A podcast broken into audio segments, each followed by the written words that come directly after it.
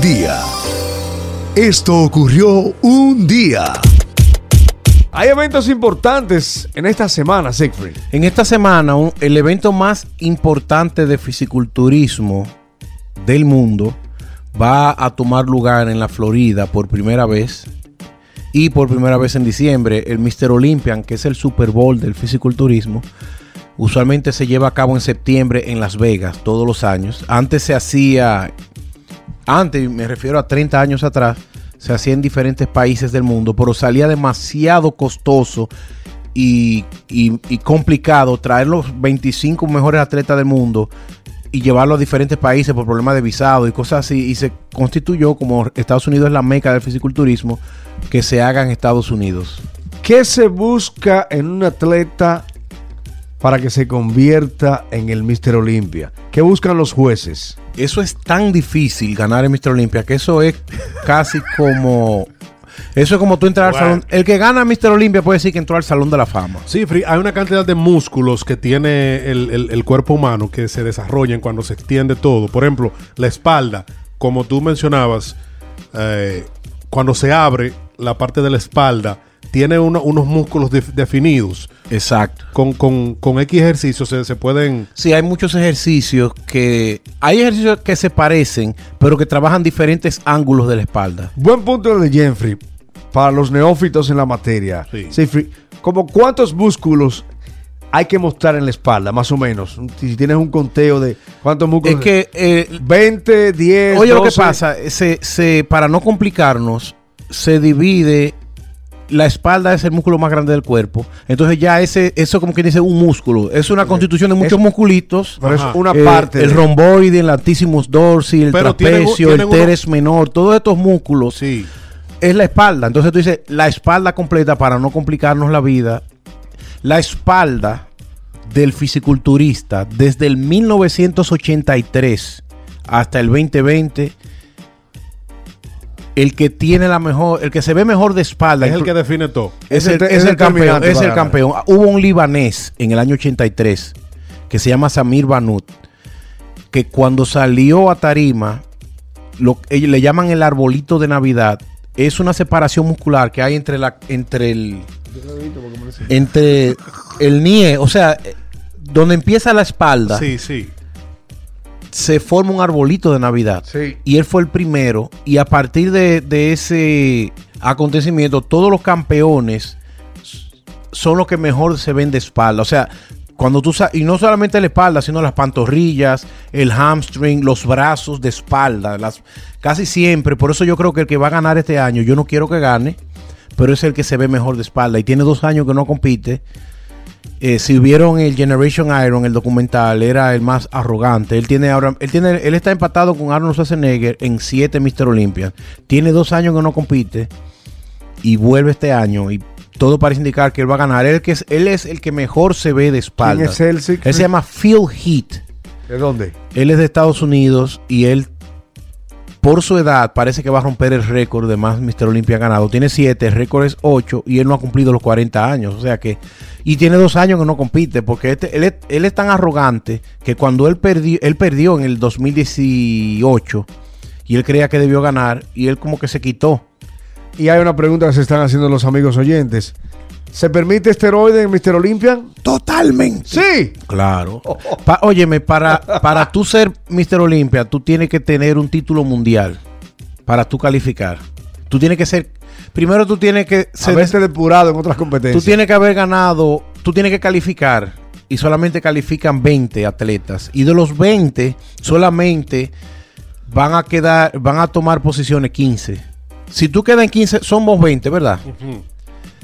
Los últimos 5 lugares, del 15 al 20, todos quedan en, en el 15. No, o sea, no, no hay 16, 17. Ok. Los últimos 5 quedan en 15 ya. Ustedes, los, ustedes los, los, los 5 son 15. En dinero, ¿qué le pagan a Mr. Olympia cuando gana? Para hacer el evento más importante de, de, de fisiculturismo, yo creo que es poco dinero, como 400 mil dólares al primer lugar. Me parece que es poco dinero para hablar de la competencia más El prestigiosa sacrificio. y del sacrificio.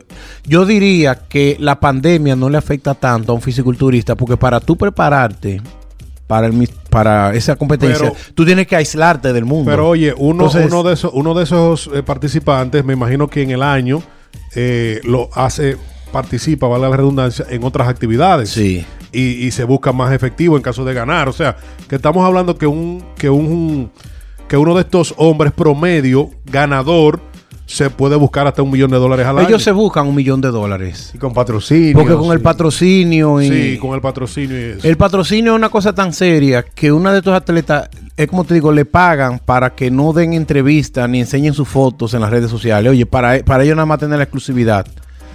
Pero es una desventaja tú competir tres veces al año si tú vas a ir para el Mister Olympia. ¿Por qué? Porque ellos, ellos llaman peak. Tú tienes que llegar a tu mejor momento tres veces en un año. Para tú ganar, tú tienes que llegar a tu mejor condición física tres veces. El que es Mister Olympia solamente... máximo. A tu máximo. Porque tú... Ese cuerpo que tú ves lleno de vena y musculoso, eso nada más es un día. Ya a los dos días tú lo ves y ya no está así. Empieza a desinflarse. Porque no es des- no a desinflarse, es la deshidratación. Empiezan a, Sí. empiezan a inflarse, mejor dicho. O sea, empiezan Correcto, correcto, sí. le llaman, por ejemplo, le llaman la cara de la muerte. O sea, cuando tú tienes yo- la cara de la muerte, tú vas a ganar. Yo recordándote cuando competiste Cuando aquella vez. no hay grasa ahí. Cuando no hay grasa en la cara. Sí, recordándote aquella vez que competiste, sí, ya los dos últimos días ya tú.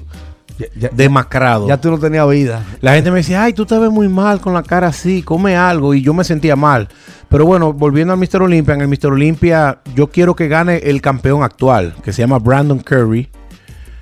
Pero parece que va a ganar Phil Heath. Vamos a ver, no hay latinos en esta ocasión, no hay alemanes. siempre los europeos, ahora son los iraníes, los gente de Arabia Saudita que están dominando. Hay un apellido Chopa, pero se escribe Chupa, que es uno de los favoritos. Y hay otro que se llama Big Ramy. Y hay uno que tiene 51 años. Wow. Y es el que ha ganado más competencias profesionales en la historia. Y fue Mr. Olympia en el 2008. Y se va a retirar este año. Así que yo creo... La lengua. La lengua, la lengua, la lengua. Así que vamos a desearle a los amigos oyentes que tengan la oportunidad de ver el Mr. Olympian. Es, óyeme, el pre-judging es el viernes y el sábado es la competencia, porque la competencia se divide en dos días. El pre-judging es donde los atletas tienen que pasarse el día entero posando para los jueces. Y el sábado ya es la competencia para el público, entre comillas, pero va a ser un público virtual. Quiero que gane el, el, el Mr. Olympia actual, que se llama Brandon Curry, nomás tiene un solo premio. Y el que viene retador tiene 7. Increíble. Y hay uno que ganó en el 2008 y tiene 51 años. Si ese hombre gana, yo me vuelvo loco de la alegría, pero es un milagro. Nunca antes alguien con 50 o más había competido en el Mr. Olympia. Entonces, de nuevo, ¿cuándo acontece este? Este 16 de diciembre, viernes y sábado, o 17. 17 y 18, perdón. Son esos dos días. Y yo quiero que la gente lo vea para que se sorprendan, porque ¿Lo van el- a transmitir por algún lugar? Creo que va a estar pay-per-view, pero creo que por el internet también se puede, online, se puede conseguir gratis. Va- De eso vamos a estar averiguando durante la semana, pero para que ustedes vean los mejores fisiculturistas del mundo, por lo menos los 10, es algo que hay que verlo. Porque este que, que nosotros seguimos, que yo vi la serie en Netflix, ¿cómo que se llama? Ronnie Coleman. Ronnie Coleman fue el primero en, en introducir, según lo que veo ahí en la historia, en, en los estómagos que no se presentaba el six pack, sino el, el, el estomagote, la barrigota, porque él no tenía el six pack. Él era, él era muy, muy fuerte y no, Él lo tenía, lo que pasa es que él te- eh, al final de su carrera era un solo cuadro que él tenía después ya. era porque, exacto, porque ellos no quieren admitirlo, pero es eso es- así como los músculos crecen con el esteroide, también crecen los órganos.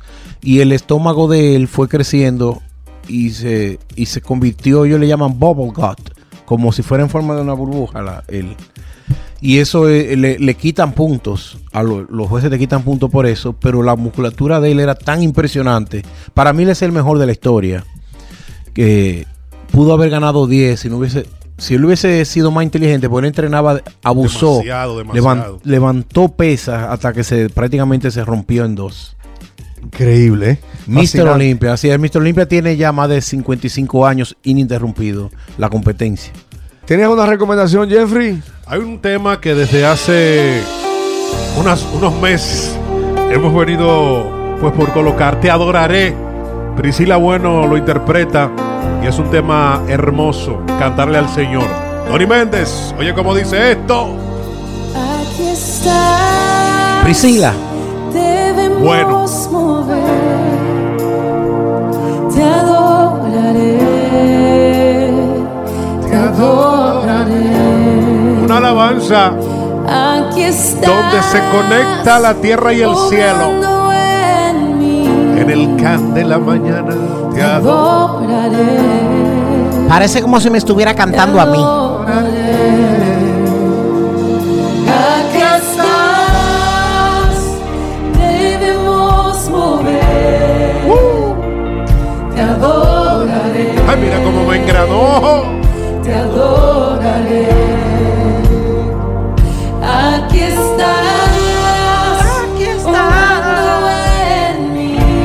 Invitamos a todos a que busquen este tema y lo escuchen. De nuevo, ¿quiénes son? Priscila Bueno en el álbum Waymaker. Milagroso, abres caminos. Cumples promesas en tinieblas. Oye, mi Dios, así eres Un día. Esto ocurrió un día.